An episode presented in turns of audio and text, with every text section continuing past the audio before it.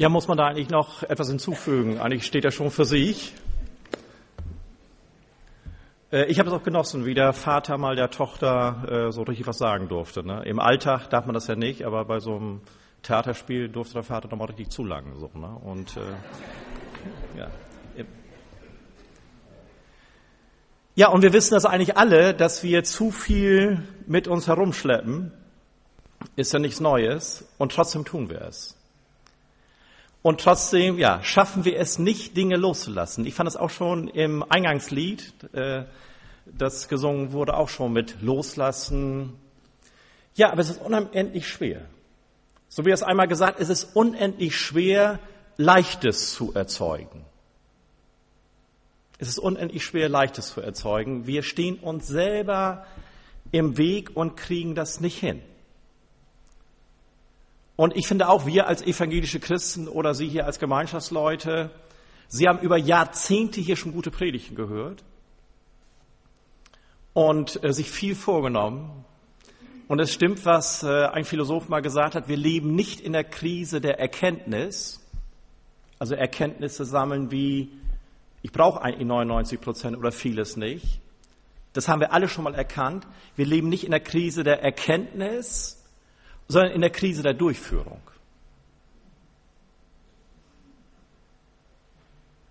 Aber ich werde diese Chance jetzt nicht nutzen, moralisch so ein ne, voll reinzugeben, sondern ich möchte wirklich Leichtes erzeugen, uns die Leichtigkeit vermitteln, die uns durch das Evangelium äh, äh, schon längst gegeben worden ist.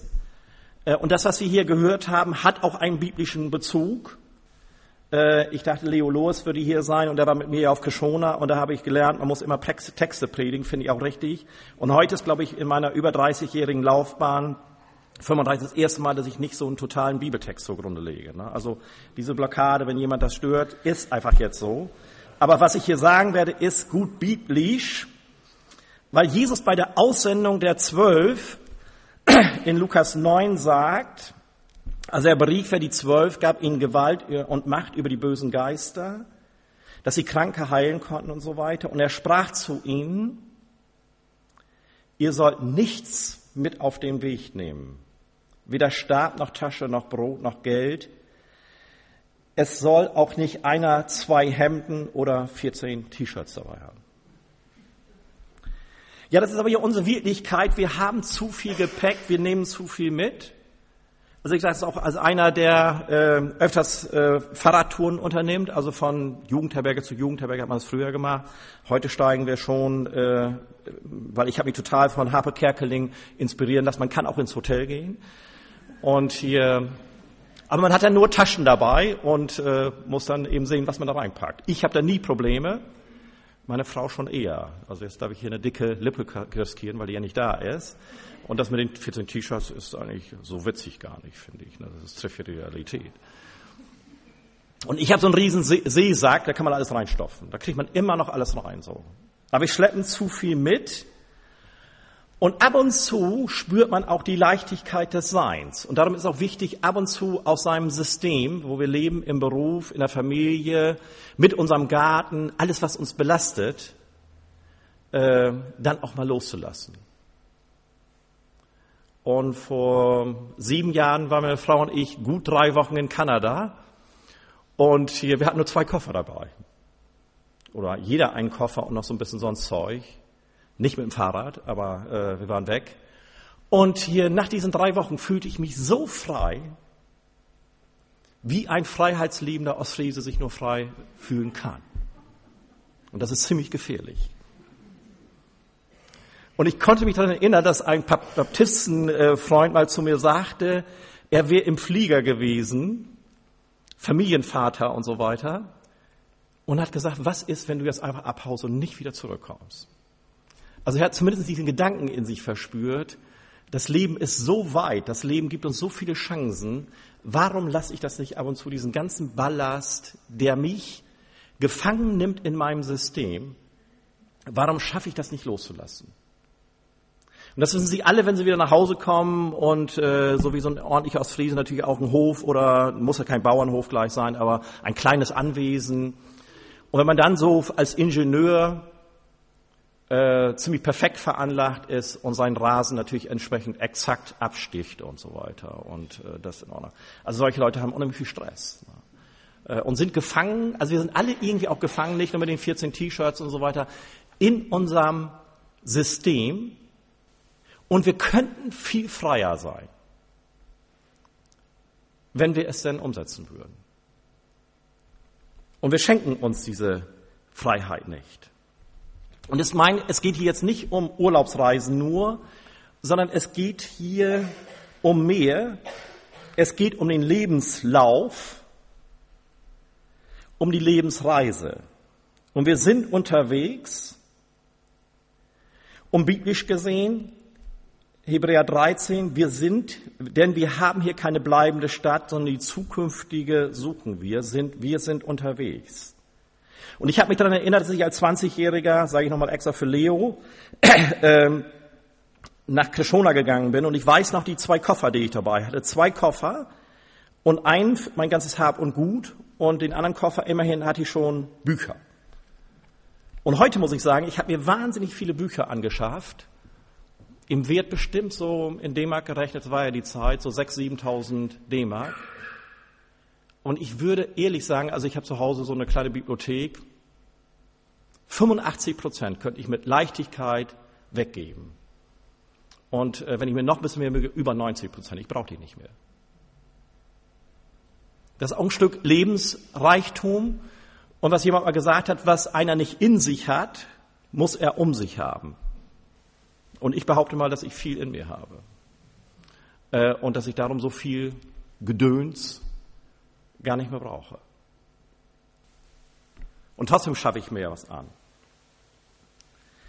Ein Wanderer wurde in den Bergen von einem schweren Gewitter überrascht. Er suchte Zuflucht in einem Kloster und weil seine Kleider, haben wir von gehört, völlig durchnässt waren, luden ihn die Mönche ein, im Kloster zu übernachten. Dankbar nahm er der, der Wanderer diese Einladung an. Interessiert schaute er sich ein wenig im Kloster um und war überrascht über die äußerst einfache Einrichtung der Zellen. Und dann fragt er die, die äh, Mönche, wo habt ihr denn eure Möbel? fragt er schließlich einen der Mönche.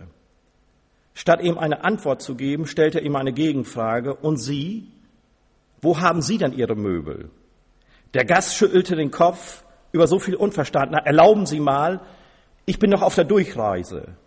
Sehen Sie, antwortet der Mönch mit einem hintergründigen Lächeln, wir auch.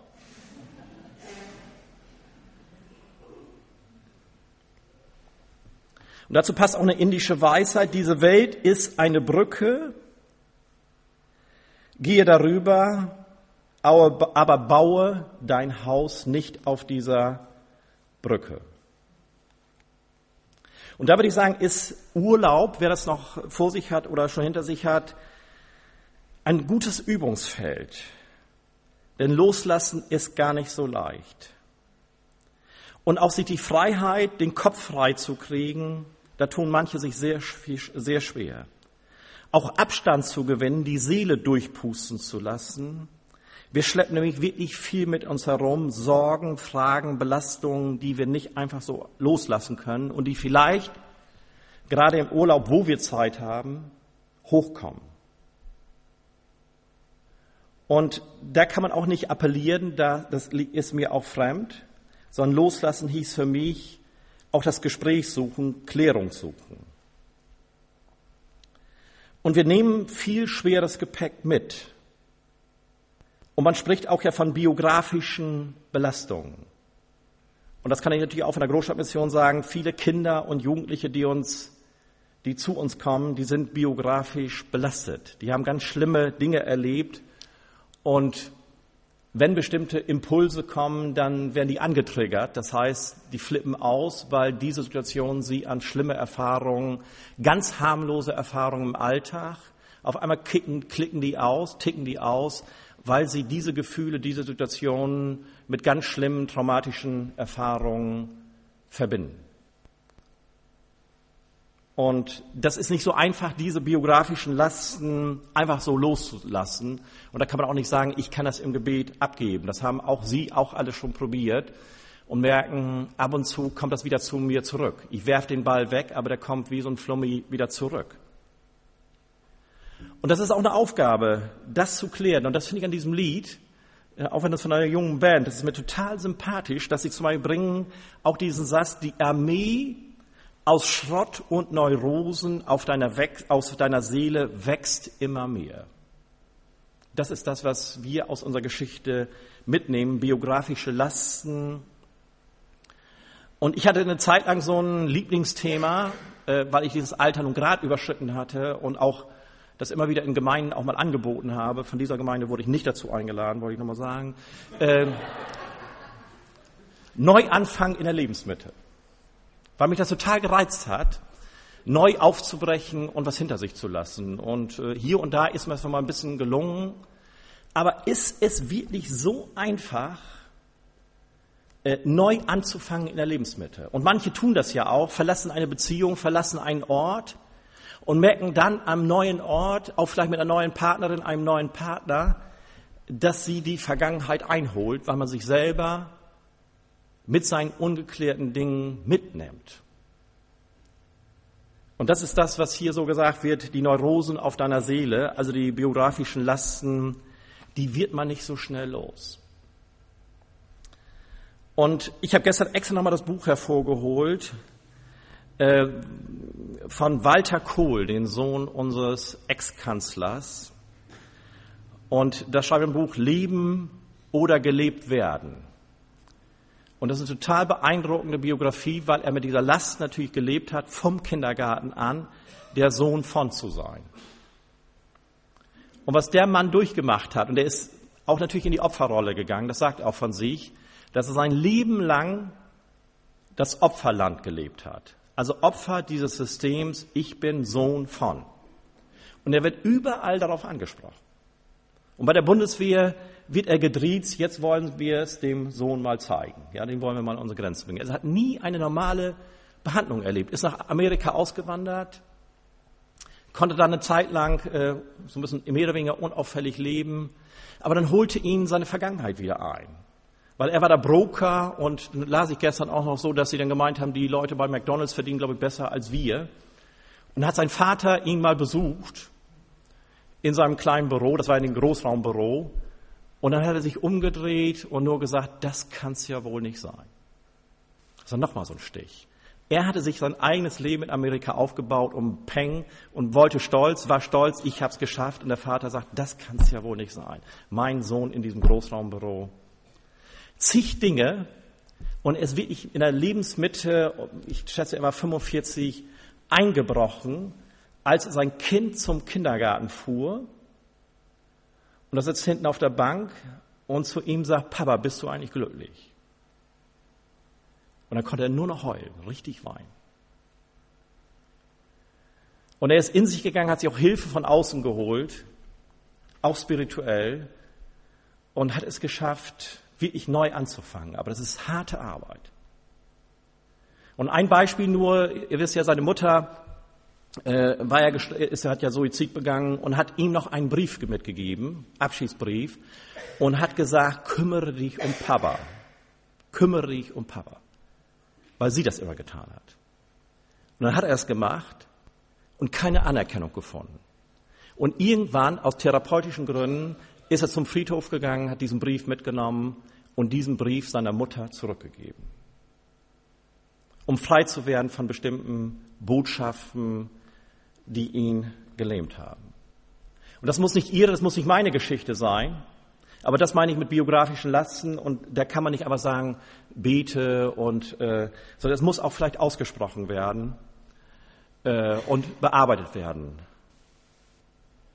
Und darum bin ich da ein bisschen vorsichtig mit Lebenskrise oder äh, Neuanfang in der Lebensmitte. Aber ich habe jetzt trotzdem noch mal ein Seminar bei der Großstadtmission gemacht für ab 45-Jährige, biete ich jetzt noch mal an.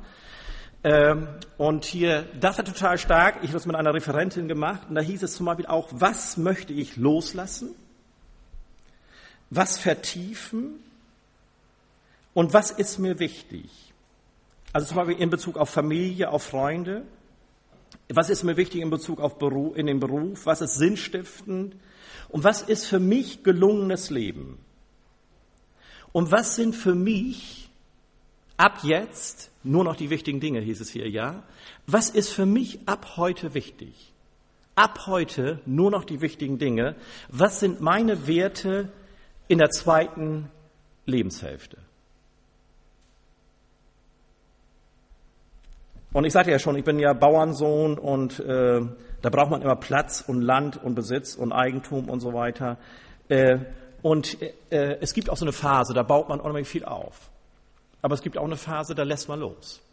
Und das würde ich sagen, ist ab 45. Da muss man sich von bestimmten Sachen trennen, weil man das nicht mehr einsieht. Weil man, weil man sagt, das, das sind nicht meine Werte. Das ist ein leeres, totes Ritual, was für mich nicht sinnstiftend ist. Und das sage ich auch nochmal, was, weil es nicht sinnstiftend ist, weil ich für mich als Mensch, als gut geerdeter Mensch, der eine spirituelle Mitte hat, der gut in Gott aufgehoben ist und der gut in Gott verankert ist, weiß, was ich zum Leben und zum Sterben brauche. Und das ist nicht viel.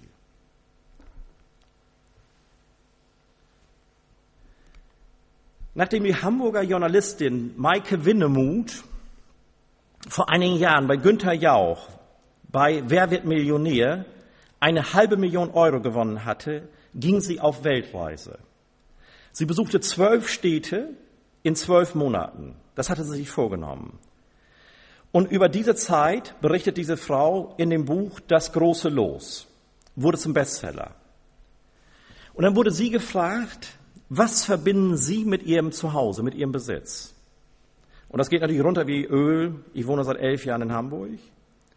Ich fühle mich in Hamburg zu Hause. Das ist eine sehr sehnsuchtsvolle Stadt. Wenn man an der Elbe sitzt und den Tankern nachschaut, dann geht das Herz mit auf Reise. Und ich wohne jetzt auf 40 Quadratmeter. Ich wollte mir gern die Leichtigkeit, Unbeschwertheit und Besitzlosigkeit der Reise bewahren. Meine Wohnung ist jetzt wie maßgeschneidert für mich, wie ein Etui, und sie ist wie eine Abschussrampe, von der ich dann immer wieder aufbreche. Aber das finde ich stark. Ich wollte mir gern die Leichtigkeit, Unbeschwertheit und Besitzlosigkeit der Reise bewahren. Darum geht es. Und darum geht es auch im gut evangelischen Sinne. Ihr sollt nichts mit auf den Weg nehmen. Wir haben hier keine bleibende Stadt. Und das muss jeder für sich klären, was das ist, was er loslassen muss. Würde ich nie jemand sagen, du musst. Ne? Es gibt auch Leute, die kaufen sich in der Lebensmitte oder der zweiten Lebenshilfe nochmal ein Motorrad, ein Harley Davidson oder äh, ich wollte mir auch noch einen Porsche kaufen, sage ich jetzt hier so. Und dann sagt einer, ja, dann wissen alle, du bist in der Midlife-Krise angelangt. Ne? Ich werde das wahrscheinlich auch noch machen. Ne? Aber nur für sechs Monate, in den Sommermonaten. Aber jeder muss für sich überlegen, ganz ernsthaft, was ist Glück? Was brauche ich wirklich? Was gibt mir eine tiefe Zufriedenheit? Was ist sinnstiftend? Und auf was, auf welchen äh, Schrott, 99 Prozent in Tupperwaren, auch klang auch gut, auf welchen Schrott kann ich großzügig verzichten? Loslassen. Und ich habe einen Freund, äh, der ist 16 Jahre älter als ich äh, und sein Sohn ist 16 Jahre jünger als ich und ich bin mit beiden befreundet und der Sohn hat auch die Firma übernommen. Und hier, die haben im Stillen auch eine Stiftung gegründet, die ich aber noch nicht angebaggert habe. Sonst tue ich das, aber das habe ich nicht gemacht. Und hier, das wissen auch nicht so viele, dass sie Geld haben. Aber jetzt hat dieser Seniorchef mit über 70 Jahren auf einmal Post von seiner Volksbank, glaube ich, bekommen. Und er hatte ein Sparbuch vergessen. Und da war 100.000 Euro drauf. Und das hat ihn richtig belastet. Ich kenne das von meiner Mutter. Die hat auch mal ein Sparbuch bekommen. Da war aber nur 12.000 D-Mark drauf. Und ich habe ihr geholfen, wie sie das Geld am besten unterbringen kann. Ich bin natürlich nicht zu kurz dabei weggekommen, ist doch klar. Aber er hatte noch einmal das schöne Problem, dass er 100.000 Euro hatte, die er eigentlich nicht brauchte. Und das hat ihn richtig belastet. Und am nächsten Morgen hat seine Frau gesagt, du, wenn dich belastet, dann musst du das weggeben, dann musst du das spenden. Und er sagt, er hätte zehn Organisationen oder so je 10.000 Euro gespendet. Hätte sich anschließend total befreit gefühlt, dass das weg war. Natürlich ein schönes Problem, was nichts mit unserem Leben zu tun hat. Aber ich wollte nur noch mal sagen, äh, äh, wenn jetzt einer hier sitzen würde, ne, Hamburg hat ja 40.000 äh, Millionäre, äh, mehr als Elmshorn Einwohner. Und äh, wäre schon gut, wenn Leute das auch erkennen würden und ihr Geld in eine Stiftung oder sonst was geben. Ja, aber was kann ich verzichten? Es, das kann auch Ballast sein. Und sich zu fragen, wohin zieht mich meine Sehnsucht? Und das ist nicht Konsum und das ist nicht Anschaffen, sondern ich glaube, das ist für mich, würde ich sagen, Begegnung. Begegnung mit Gott, spirituell gut in Gott verankert zu sein und auch gut mit Menschen innerhalb der Familie, innerhalb des Freundeskreises oder wie Sie hier gemeinsam in der Gemeinde unterwegs sind, da gut verbunden zu sein. Und Augustin hat auch irgendwann mal gesagt, unser Herz ist unruhig, bis es ruht Gott in dir. Und Therese von Avila hat gesagt, Gott allein genügt. Wer Gott hat, dem fehlt nichts. Gott allein genügt. Und weil das eine tiefe Erkenntnis ist, dass wir uns fallen lassen können mit allem, was wir haben, auch was uns belastet, dass wir fallen lassen, uns fallen lassen können in das Geheimnis Gottes, das uns trägt, darum können wir loslassen. Und wir können mit dem Psalmbeter sagen, wenn ich nur dich habe, dann so frage ich nichts nach Himmel und Erde. In dir habe ich alles. Gott allein genügt für meine Lebensreise. Amen.